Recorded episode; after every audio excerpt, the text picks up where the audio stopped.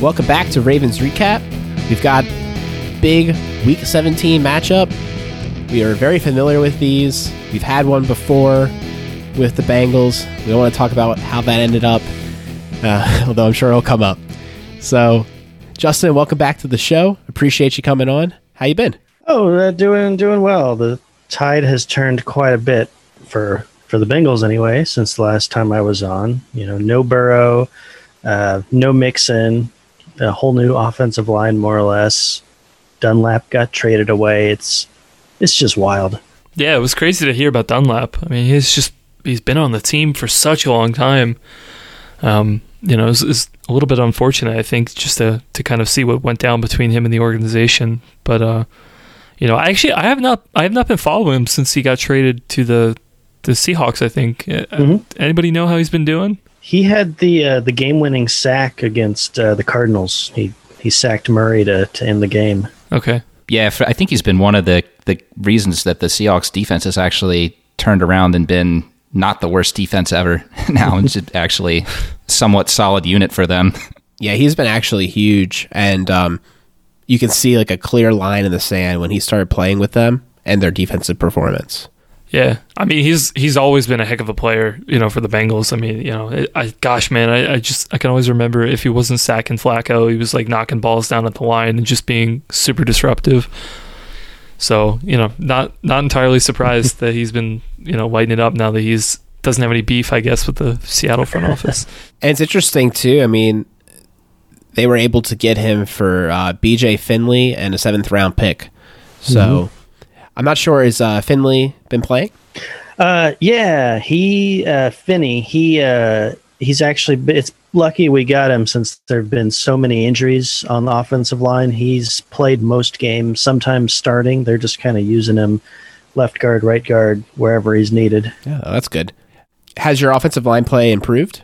Would you say? Uh, somehow, yes, it's kind of the same cast of rotating players.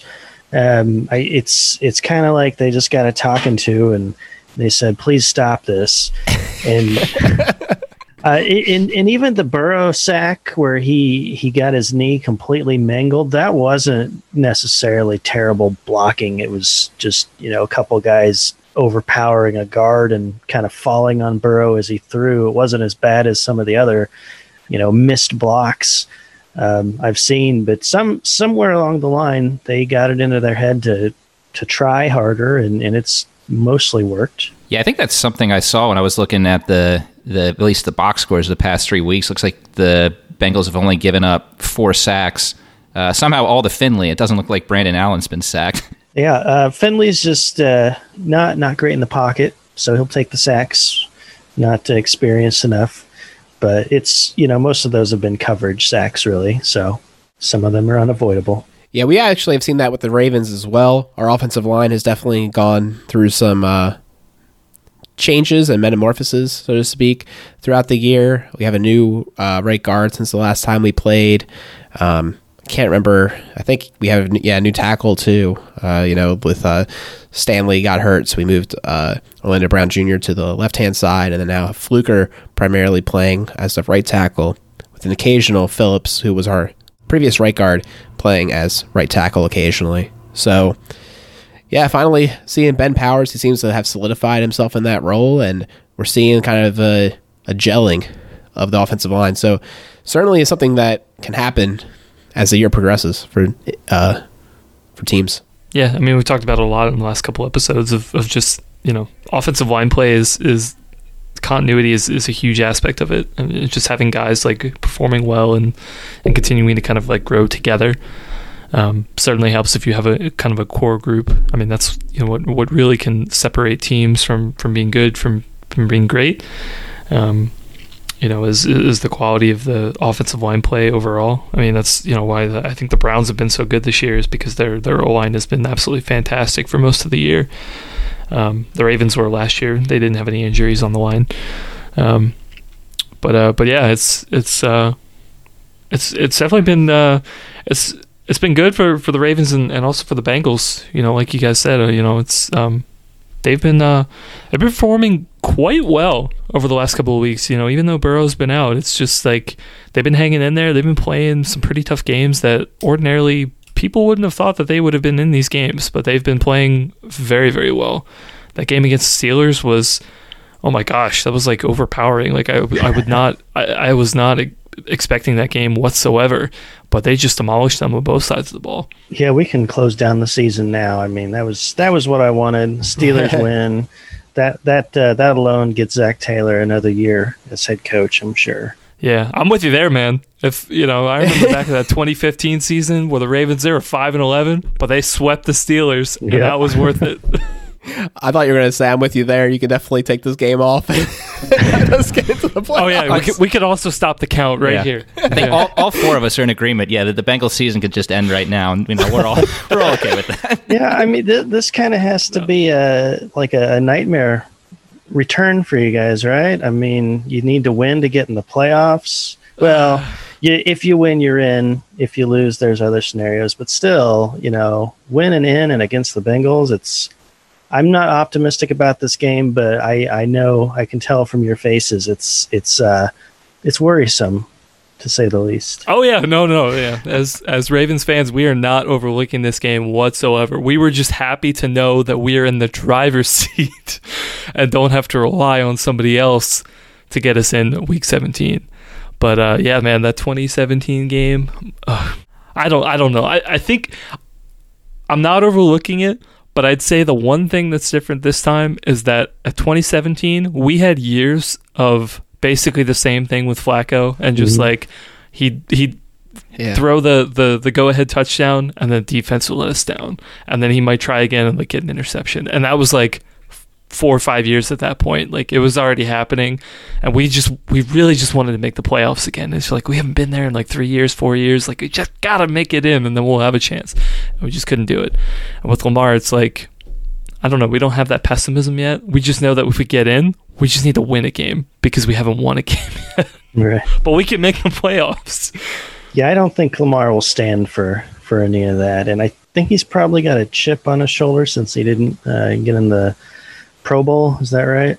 Yeah, yeah, we talked about that uh, last episode. I had a do do do do breaking news, and I was not happy about it. Oh, I actually have a funny story about that game. I have never seen it. My uh, aunt got married that day because it was uh, New Year's Eve, right? Oh, that's right. Yeah. So I was uh, uh, in the pew, um, potentially checking the the score here and there on my watch, getting updates, and uh, we were on the bus to the reception hall when it was the final drive. And I think if I remember properly, we were down for a bit and then we got ahead and things looked okay. Uh, at least from a you know just scoreboard watching, I was like, oh, we're ahead, and then I saw like it was like just a couple seconds left and I did like a refresh and then suddenly there were points on the board for the the Bengals and I was just devastated. Actually, we were passing the stadium. It was home game, right? It was it was here. Oh, it was. Yeah, yeah. It was it was my, here. My toes still aren't completely unfrozen from being in the stands. It's like 14 degrees or something insane. it was super cold that you're right because we were passing the stadium because they were at uh, right out in the inner harbor for the reception and uh, i think yeah i think we were on conway when the game ended so like just to give you context of how close i was to that stadium and uh, hadn't seen a, a snap so yeah uh, that game was uh, difficult to absorb uh, luckily i had a distraction of a wedding to like you know have some fun the rest of the night but definitely felt bad I will say, having been at that game, that stadium was one of the loudest I've ever heard it. When the Ravens finally got up and the defense was trying to stop the Bengals on that last drive, and then when Tyler Boyd had that play, I've never heard the stadium quieter. it was just not not something I, that I hope the Ravens have to have to uh, relive this coming Sunday. Well, certainly won't get loud from crowd noise. yeah, I've, Well, I've yes. been there. I've been there as a, a Bengals fan. I was at the season opener in you know, 2010, maybe when they played the Broncos, and they were winning. There was like five seconds left. This is when the Broncos had Kyle Orton, and he just kind of hucked the ball, just doing something. It got tipped and tipped, and then Brandon Stokley oh, catches it out of nowhere play. and is just gone. And I was sitting in the third row in the end zone Oh. as he was running towards us, just all by himself, and everyone in the end zone was just like, "Stop, and and that was it. Oh, it was just no. silence. Everyone that was, just, a heck of a play. I remember that call. Oh wow. Couldn't believe it. Gosh. Gosh. Yeah, man. Well, yeah, both I think both of our teams have definitely experienced a lot of heartbreak. I mean, it's it's it's one of like the the crazy things and like it's it's it can be happy and can be like one of the saddest things about being a sports fan is like these heartbreaking moments is that you know you might have like the the highs of, of, of being on the, the the winning end of one of these moments but then if you're as, as soon as you flip the roles and you're on the losing end it's just absolute heartbreak you know nothing there's almost nothing like it than than, like anything else in like humankind is just with with sports No, and your brain goes to terrible places. Like, what if the clock had run out and no one noticed? Did, did the play count? Come on. Ah man. But yeah, it's interesting. If you look at this, we played the Bengals for the last game of the season 2010, 2011, 2012, 2013. So four years in a row there. Took a year off, and then 15, 16, 17. So three years in a row. But then we actually haven't done it again until this year. So kind of interesting to have a. I think the last two were. No, it was one was the Browns and one was uh, the Steelers. So never mind. Yep. Yeah, kind of interesting.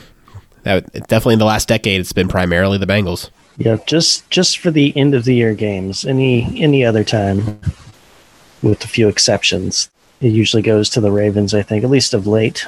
Well, before we get into that, I think uh, one thing we probably should talk about, bef- you know, before we get too much into the Bengals, is that um, let's let's talk about the playoff picture. So we know that if the Ravens win this game, they're in the playoffs.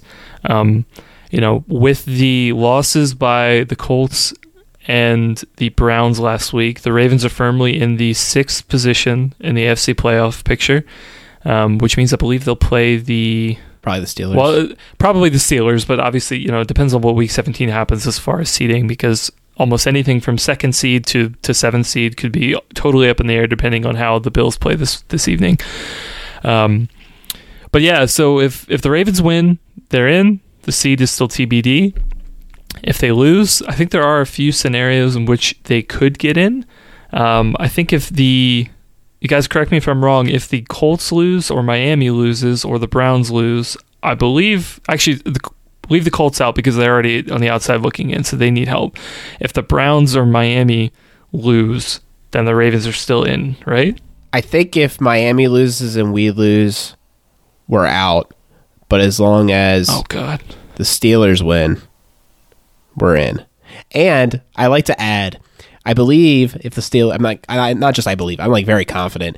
If the Steelers win, um, we get the second seed in the division, which feels a lot better than the third seed because these Browns are not that good. I'm sorry. like, I understand they gave us a run for our money in that game, and like it was a very exciting game, etc. But gosh, like They still have a negative point differential. And, Yeah, exactly. and they've given up their defense has given up more points than the Bengals defense has. Like this team's not good. You know, I think the Steelers also are, are not as good as they are on paper. I mean, I think Lamar was out with COVID the second game when they played you the series, and Yeah. other than that, the Steelers haven't had much of a challenge, and they lost to the Bengals for crying out loud.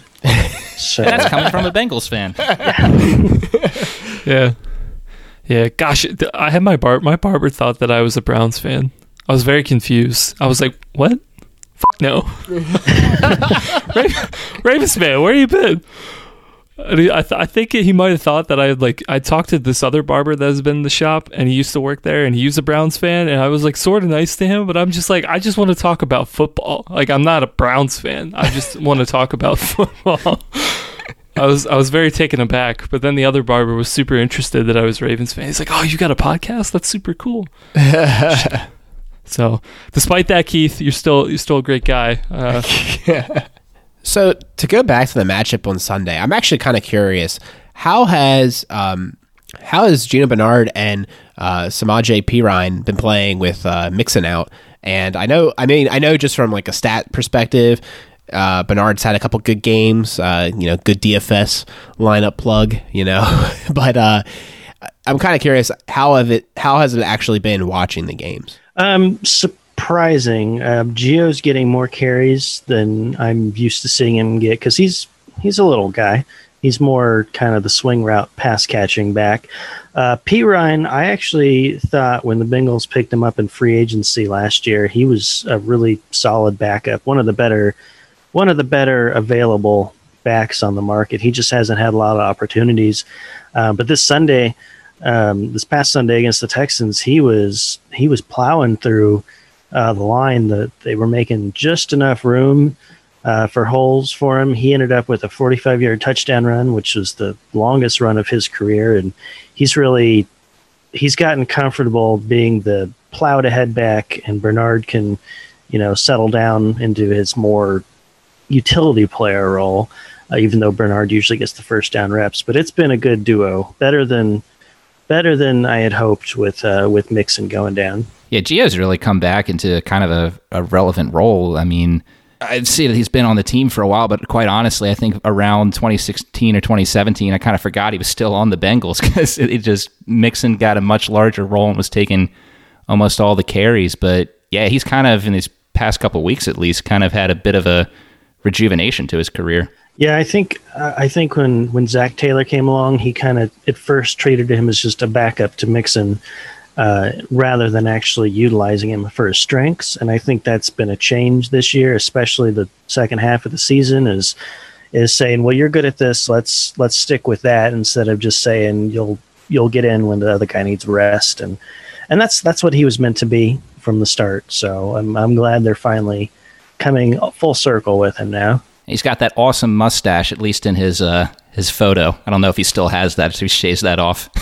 he does. He's he's kept it all season, and if if he wants to believe that's the reason for his resurgence, and he keeps the mustache forever, I am fine with that. yeah, you might be able to see it on the broadcast next week. But uh, yeah, I'm I'm definitely interested to see how the the Ravens are going to be able to handle some of these guys up front.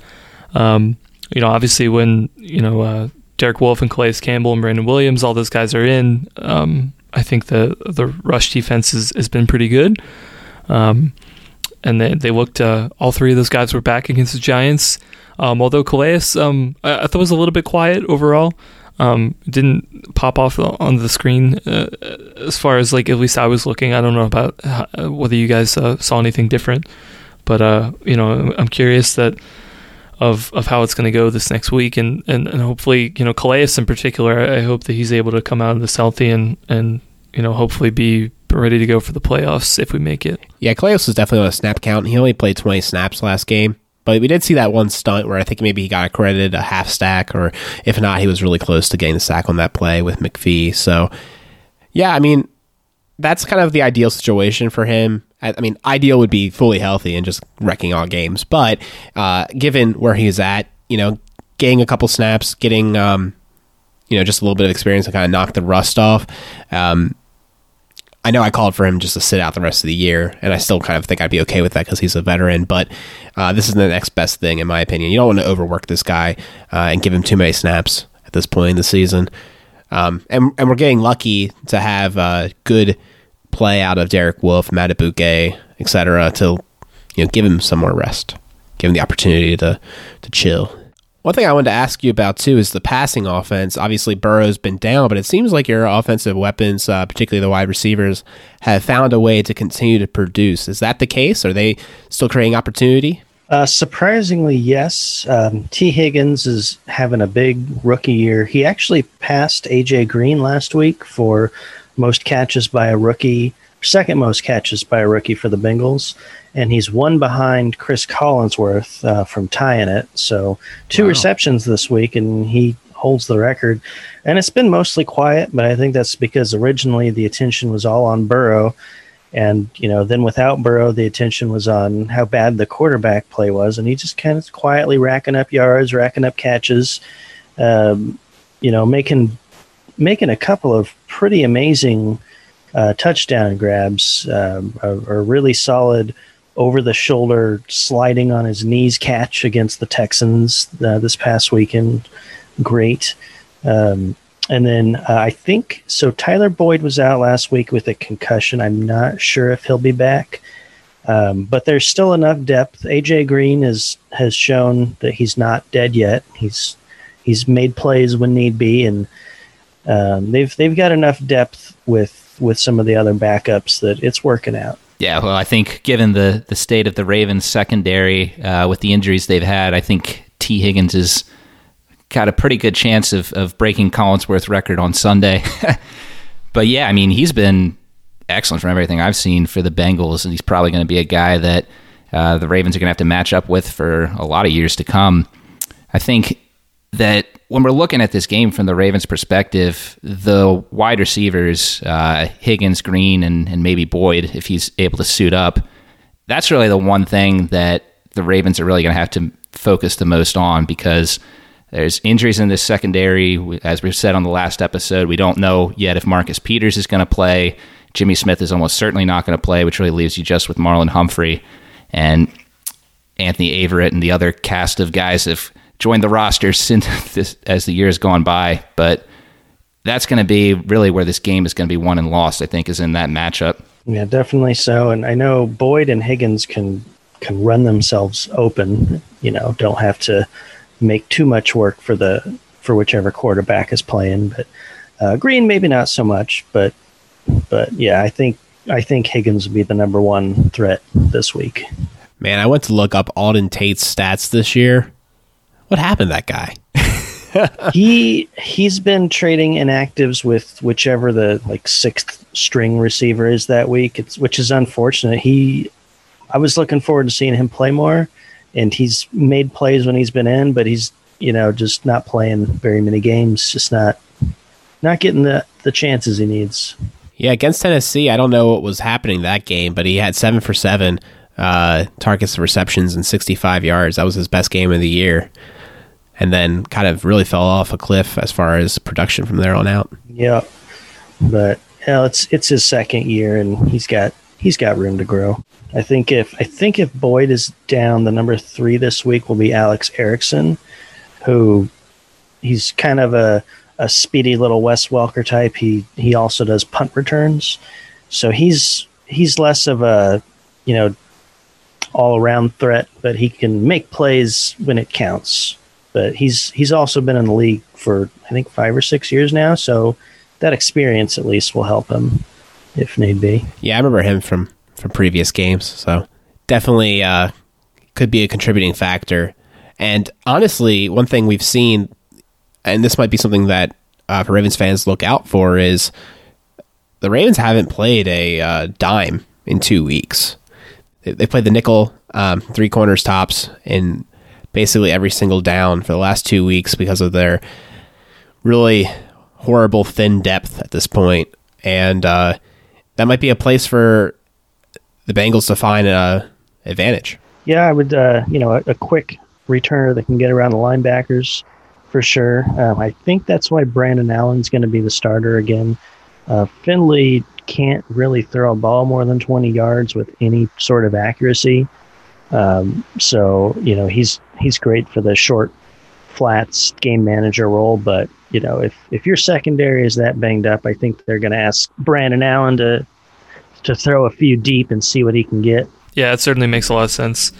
Um, I, I, think for the Ravens, one of the keys too is is that with all these corners being out, and uh, we still don't know if Marcus Peters is going to be back. You know, we, want to see um, how some of the safety play is also going to work. You know, I, I, know Chuck Clark has has been okay recently. Uh, at some of the spots, I mean, he's matched up with some tight ends. He's allowed a few catches. He's he's been in great position for a handful of plays too. He almost had a pick against the Giants, but just was wasn't able to corral that uh, and bring it in. It was really unfortunate. Um, but DeShon Elliott as well has, has kind of been he's been okay. You know, like I say, he's been great. He, he definitely doesn't have the range I think is what you want for a free safety. Um, you know, so some of these guys are going to probably have to play a lot more uh, play a lot more man against some of these receivers if we have to go to these more like nickel uh, formations. Because you know, I know obviously the Bengals have a lot more depth at receiver uh, than what the Ravens have at corner. So um, we'll be curious to see what they do. Um, I'm also hoping that Elliott's injury, you know, whatever he had uh, during the Giants game, I, I don't, I like you said, it may have been a hand injury or something. I don't know if we had confirmation on that, but hopefully he'll be good to go this week and we won't have any scares. It definitely looked like he was favoring his hand, but yeah, I, I didn't have a chance to check what came out of the news conference this week. I'll, I'll take a quick look um, while we talk. But yeah, it's interesting to hear your uh, thoughts about Allen and Finley. Um, it's interesting that an NFL quarterback can uh, not have accuracy past 20 yards. That's a kind of a shame. Well, they were they were hoping it would be a development. That's I, uh, they took him in the fifth round last year, or fourth round, fourth or fifth. It uh, it's just uh, nah, I don't know. I I think the Steelers game, the first quarter, they had him try a couple of deep passes, and he couldn't.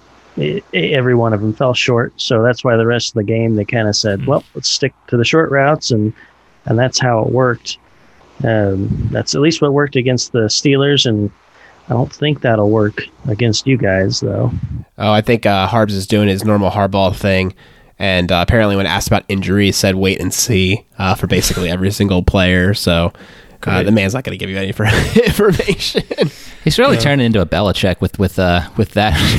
it's like it's like the one coach you could get any less injury information out of. yeah. The only piece of information that they gave that seems at all interesting from what I've read so far is that Proche was uh, not cut because or not inactive because of performance, but just because of number crunching. And as we get healthier, it gets harder and harder to say yes to some guys who are on the fringe of uh, the active roster. Yeah, as we expected. Yeah, but he did say that uh, he did give props to the Bengals. They're definitely playing their best football of the season by far, and uh, you know I, I, I think I agree with that. It's kind of remarkable, like you said, given the injuries and and on paper how that shouldn't be the case. But it seems like over time, uh, either between the coaching staff or players' synergy, they're just playing better. Yeah, it's uh, it's it's been a welcome surprise. It's not like we need a tank for a draft pick. Um, you know, sorry, Jets fans. Um, so, so Jags fans at this point. yeah. so, uh, um, so I'm fine winning a few games. I know last year, uh, some of the Bengals fan base, you know, towards the end of the year, is like, you know, don't win more games. Just let's tank. We got to tank for Burrow. But this year, it's fine. You know, we can win a few, take a, you know, fourth or fifth overall pick, and it's fine. I think we can get a good offensive lineman, which is what you know should be the target. But that's for later on. I I, I don't want to bring this up now uh, in this forum, but uh, we were talking on one of our fantasy football chats the other day. Should the NFL shift to a NBA style lottery for the top picks to discourage uh, tanking? I would say no. Um, I I don't know. I don't know if anyone actually tanks that much on purpose. Like I think realistically, if you have an actual bad franchise, a really good quarterback's not going to help. You know, in the case of both, especially the Jets, I feel like they're just kind of a mess with between their owner and general manager. I don't think Trevor Lawrence would have helped them. So at least not that much. The Jags, I'm I'm not as familiar with their front office, but it, it might work out better. But I it's it's it's hard to say that teams actually tank that much in the NFL. Yeah, I think the difference between NFL and NBA is like NBA, those rosters are so small. Like a team could literally be a, a, LeBron James or a Kevin Durant away from being a, a basement dweller to becoming a, a, fringe playoff to you know in a couple years top four seed. Uh, NFL with with how big those rosters are, you you can draft a, a Joe Burrow or a Trevor Lawrence, but yeah, if you don't have offensive weapons for them to throw to or offensive line to keep them up, uh, then you're still several years away from from competing again for playoffs. So um, yeah. it is an interesting thought, but I, I think that's kind of the difference between NFL and NBA. Yeah, I think the Browns they're probably the closest I would I would think of a purposefully tanking with basically just going for accumulating draft picks. And the best they could do with that was Baker Mayfield, who's a big question mark. uh, so you, I, I don't know if it was, it's worth it for that. So I'll, I'll vote no on the lottery. Yeah, I think it's a good point, Peter. We talked about that, and you know, the NBA is such a star-driven league, right? It's really like you can kind of just look at rosters and say, well, these are going to be the good teams, and like then you can even compare them and just say, well, they have four all stars, and they only have three all stars, so therefore they're going to win. And like almost every time they do, there's very like few true upsets in the NBA. You know, like it's it's much more just the better team wins. Um, and yeah, definitely uh, agree. You know, one player can really turn around a franchise, whereas it's really difficult. You see it occasionally where like one player really nice at defense or really nice on offense, but it's not as as common. Also, like I kind of do a study now, just talking about it. I was thinking to myself, I feel like every year there's always that team that could have had the first pick and then like decides to get hot at the wrong time, and you're kind of like, what are they doing? and it's happened again this year with the Jets. So yeah, I kind of. Uh, I kind of agree. Maybe the NFL really isn't that much of a tanking league. Like these teams find a way to shoot themselves in the foot. The bad teams like know how to lose or win at the wrong times. yeah, another thing with the big rosters is you know, there's 22 starters on both sides of the ball, and they want to get paid. Like, you can't convince one of those guys to just, you know, phone it in for the rest of the season. Yeah. Uh, and even if you do, the other 21 are going to step it up. It's, you know, they're, if they look like they're tanking, they're going to get cut. Yeah, it's a good point. Yeah, that's a really good point. I guess shifting over to the defense, I kind of want to talk about. It definitely seemed like when I was watching you guys play Pittsburgh, uh, the secondary was playing pretty darn well. Uh, do you want to talk about that and, and kind of the developments that you've seen? Yeah, the uh, I'm sure Juju gave him a little bit of motivation uh, out there. you know, everyone wanted a, a, piece of him as he was coming across. And it happened once, and that's what we needed. Um, but actually, the the big hit there that was Vonn Bell. He was one of the big uh, offseason acquisitions from New Orleans and free agency. He's, I would say, he's had an up and down year. He you know his he's best in the the nickel package, um, sort of playing as a hybrid between safety and linebacker. Jessie Bates, I'm surprised didn't make the Pro Bowl. He's been having a, a great year. Um, not like interception wise, he doesn't have the flashy stats, but coverage wise, he's he's been locking everything down. Um, you know, William Jackson's been having a good year, and um, then a couple of guys uh, who are relatively new, Mackensie Alexander and Darius Phillips, um, filling in for cornerback. They've stepped it up. Uh, Mackensie Alexander picked off Ben Roethlisberger, and Phillips has just been good at locking them down. Uh, in past years, the the secondary has been one of the weaker points for the Bengals, uh, mostly in blown coverage and just giving up huge plays out of nowhere, which still happens occasionally, but that happens to everyone occasionally. Uh, it's I don't know if it's coaching or if they finally got the right players, but it, they've been more bend don't break and and keeping keeping things locked down. Uh, linebackers are still young, still having trouble with coverage. Uh, Germaine Pratt's stepping it up, uh, doing better. It's his second year. Um, so really, the big shakeups this year were the defensive line.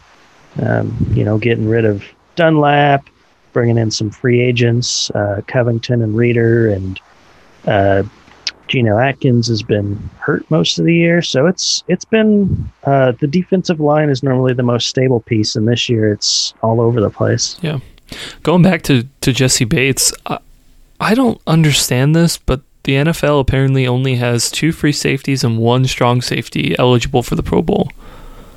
What? It's just hmm. what? Huh. Like, I didn't realize that actually. Yeah, I don't know if they consider safeties just to be a same position group, and then they have two. St- it looks like there's a starter for free safety, a starter for uh, strong safety, and then there's an extra free safety. So I don't know if that's just how NFL.com has it outlined here of like, you know, there's two free and then one strong, or maybe the NFL considers them to be one safety position group with two starters. But yeah, that is a little surprising.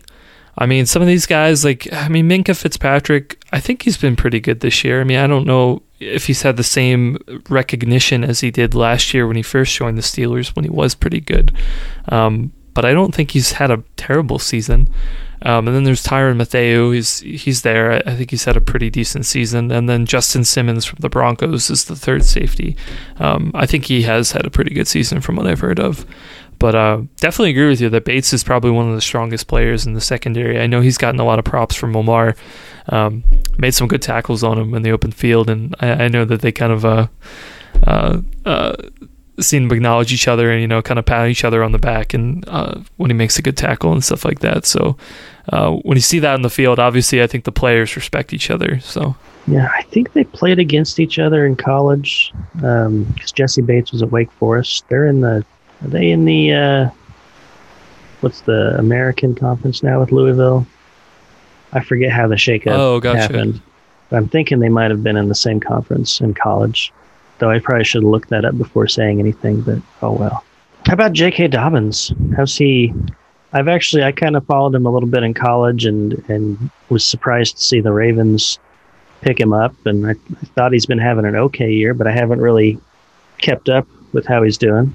Oh yeah, we were. That was one of the most surprising, I think, to Ravens fans picks in the past couple of years was the Ravens p- drafting Dobbins in the second round. when you see something like that happen, you know the Ravens love a guy, and uh, for good reason. The kid is just great, um, and he actually got his first start last week, uh, and uh, just had some ridiculously good runs. His balance and uh, ability to cut and and just get upfield, and his vision are just really, really good. The kid's special. He really is. And uh, we've seen a lot. You'll probably see it next week unless he, they rest him because he did kind of get a little uh, banged up. He came back into the game, but was out for a little bit. Um, he uh, he's been really involved in these jet sweeps where we'll like line him up as a wide receiver and then have him cross. And uh, sometimes he'll get the ball, sometimes he doesn't. And it really has stretched out the uh, defenses and made them have to cover a lot more of the field. And we're just seeing lots of success with that formation. We're seeing a lot more pony backfield. Gus Edwards has stepped up his game since the last time we played. You guys, we're seeing him catch some more balls, and we're seeing him just contribute. Um, yeah, the the offense is honestly completely different than the last time we played you guys. Um, the run schemes are different, and uh, and the personnel's different. Well, I think I think Dobbins will be in line for a good one. I mean, the Bengals gave up over 100 yards to an 80 year old David Johnson last week, and if he can do it, uh, I they've uh, the run defense hasn't hasn't been particularly good. Um, they helped Pittsburgh, but I think James Conner was out that week, Yeah, so they were relying on Benny Snell, so that made it easier for the Bengals D. But you know, David Johnson was just breaking through. Yeah, well, I would definitely expect the Ravens to lean a lot more on it. They've they've almost, you know, it's been kind of surprising. You know, we, we talked earlier where, you know, Ronnie Stanley's been down, uh, Nick Boyle's been down. Those guys have been two of our best blockers in 2019, and um, you know, we thought the offense would maybe transform a little bit more into like a passing offense, but it's almost like it's doubled down to be an even better rushing offense with the people that we have. Um, and yeah, with adding some of these like pony backfield and, and, and different sort of running concepts to be able to stretch out the defense in different ways and not just sort of be like an inside running uh, team, it's it's been crazy. Um, past couple of games, I mean, we've rushed for over 250 yards, I think, for the last few games. Um, you know, the game against the Giants, I think we had three rushers. It was the first time since 88, I think was the stat, since a team has had three 75 yard rushers in a game. Um, so, uh, yeah, I don't, I don't think the, uh, I don't think the Ravens are going to plan to throw air the ball out a lot. They're definitely going to double down on the, on their rushing attack going into the playoffs. Again, assuming they make it. I'm not assuming. yeah. With that, do we want to go into bold predictions? Sure. Sounds good to me. So, I guess always we'll uh, defer to the guest for the first prediction. I mine was so far off last time. Just Yeah. such a oh dude don't don't even Gotcha. worry about it man because if you look at all these you'll see that we probably like was it i have three bold predictions out of 16 weeks so uh, you know peter's got I I think he got three then as well. Alec has one. So the hit rate for these things extremely low. I, I literally lost my bold prediction before a single play had happened last week because I said that Mark Ingram would be active and he would have 50 yards rushing. The man was not active. I mean, it, it- it- it says something about the riskiness of that pick, where part of of your bold prediction is that a player is active. I should have just left it at that. He probably would have given it to me. but I was like, no, I think he's going to be active. I think they're going to lean on him. And it's like, no, they're they're not even going to activate him. Well, uh, my my not bold prediction, my pretty milk toast prediction would be that uh, Tee Higgins gets the two receptions for the Bengals record of uh, receptions in a season, and also passes a thousand yards, which is just a couple dozen shy of that, I think. Very close um, to get his stats padded. Uh, my extra bold prediction, I will say, I don't know if this is too bold. I'll say Lamar uh, has has a double triple. That's what I'll I'll throw it out there. I don't know if that's stolen. Am I supposed to make predictions for how well you guys are going to do? Is that against fine. the rules? Yeah, you can do whatever you want. That's fine. I've made a, I made a prediction I think last year about uh, the success of the opposing team, and I got ridiculed. But uh, you're, you're not a standing guest on the show, so it's okay. Well, there we go. Uh, win or loss, I think he'll have the double triple. Nice. What's your uh, score prediction? Um, I'm gonna call. I'm gonna call the Ravens, and I'm gonna say uh, 27 to 13. That's a good score prediction. Uh, I was going to say that uh, Peter ended up being right on the money last week against the Giants. I think it was 27-13 exactly. It was, yeah. And It you guys, you guys gave me some crap for that score prediction, but although I think it was in relation to the bold prediction that I paired it with, with the Ravens getting ten sacks, but they got six, you know, so it wasn't. I w- I don't want to say I was close because ten is just an ungodly number for an NFL game, but you know, I wasn't totally off base. No, you did pretty good, man. I'm going to go ahead with my bold prediction. So I kind of sandbagged the J.K. Dobbins section because uh, one of his uh, other accolades this year is that he broke the Ravens' uh, rookie rushing record with seven touchdowns. And uh, I'm going to say he adds on to that. So the previous record holder was Jamal Lewis. He had six yard or uh, six yards, more than six yards. He had six touchdowns rushing the ball in the regular season, but more importantly, he had four touchdowns in the playoff run they went on that year. I'm going to say J.K. Dobbins gets two touchdowns this game to solidify himself with nine on the year, um, and to like make a really nice high water mark for future rookie running backs to try and surpass. My score prediction, as I was pointing out to last week, I've been saying 38 too often, so I will diverge, and uh, I will say the Ravens win 30 to 13. Oh man, I think think all these look good. They look good for the Ravens to win if these things happen. I think for my bold prediction, I'm going to go off what we were talking about last episode, just how uh, no NFL defense can cover Mark Andrews, and if the Ravens want to feed him, he's going to have a monster game. I think he's upset that he wasn't able to get those touchdowns last week, and I think in a game that's a must-win to get into the postseason, the Ravens are going to put the ball in their, quite honestly, their their best pass catcher's hands early and often.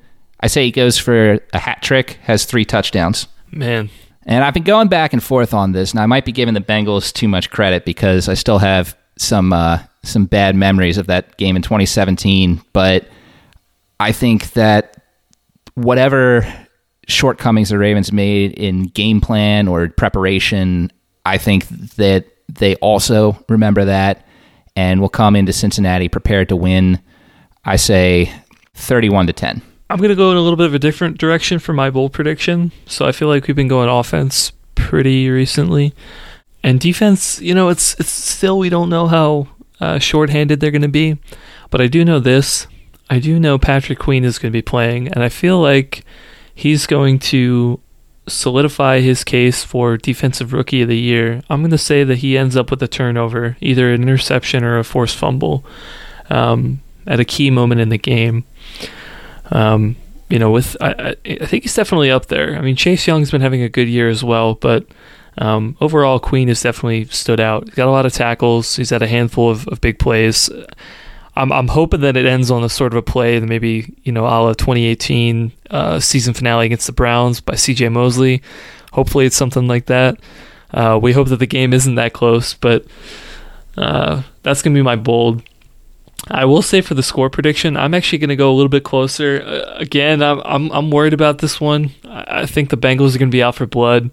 I think that they're going to play us tough. They always do. It's a divisional game, but uh, you know, I, I can't pick against the Ravens now, man. They've uh they've been looking good the past couple of weeks. They've had their swag back. They really want to make it in the playoffs. I'm going to say they pull this one out, but it's going to be closer score.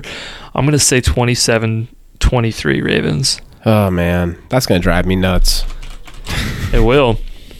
If it does happen. Yep. It's going to drive me nuts too. It's going to come down to that secondary. If they do their job, it's going to go well. Well, I should have my uh, my new puppy to console me in case anything goes wrong, right? Something like that. That'll be the that'll be the saving grace. I'll be like, Pixel, your daddy needs help. Pixel, get daddy the whiskey. She's not quite trained enough for that yet, but uh, that's a that's an end goal, right? I'll just be happy if she uh, she learns about running on first down and trying to attack the defense on second and short. it's gonna be uh, oh man. Be teaching her all the all the things that I yell about during the games. All right. Well, on that note, I guess we're signing off on the final regular season preview for Ravens recap this year. And we're hoping that it is not the last of this 2020 21 season. And next week we'll be talking about the Ravens going up against uh, however the cards fall. man, I gotta say it, man. I've got so much more podcast in me. I can't. It better not be the end, because like it doesn't feel that this year's over at all, and I just like I can't have that. Come on, guys. Yeah. Well, we'll certainly see. Um, regardless, man, it's definitely been a great year. I'm glad to uh, have followed up on, a, on an excellent 2019 Ravens recap podcast here with you guys, and looking forward to you know the 2021 and, and whatever that year brings. Um, definitely want to give another shout out to Justin again for, for being here on this podcast. We really appreciate you being here, man. Hey, you're welcome. And I have to pass along a shout out to uh, my wife who finished her PhD in between the, the two podcasts we did here. So Oh wow. I, I have to call Hey. her. I have to call her doctor now. So Hey, congratulations! That's awesome. Yeah, that's thanks. super fantastic. And actually, before we close up, do you want to plug any uh, of your things, like your YouTube channel? Or Yeah, I still I still do the YouTube uh, channel, the Bengals Collector, where I, I break open football cards, hunting for the the cool Joe Burrow ones, and uh, ran across a few cool things. I actually got a cool Jalen Hurts card that I sold on eBay for two hundred dollars because he got popular all of a sudden. So Nice. there's some neat stuff out there.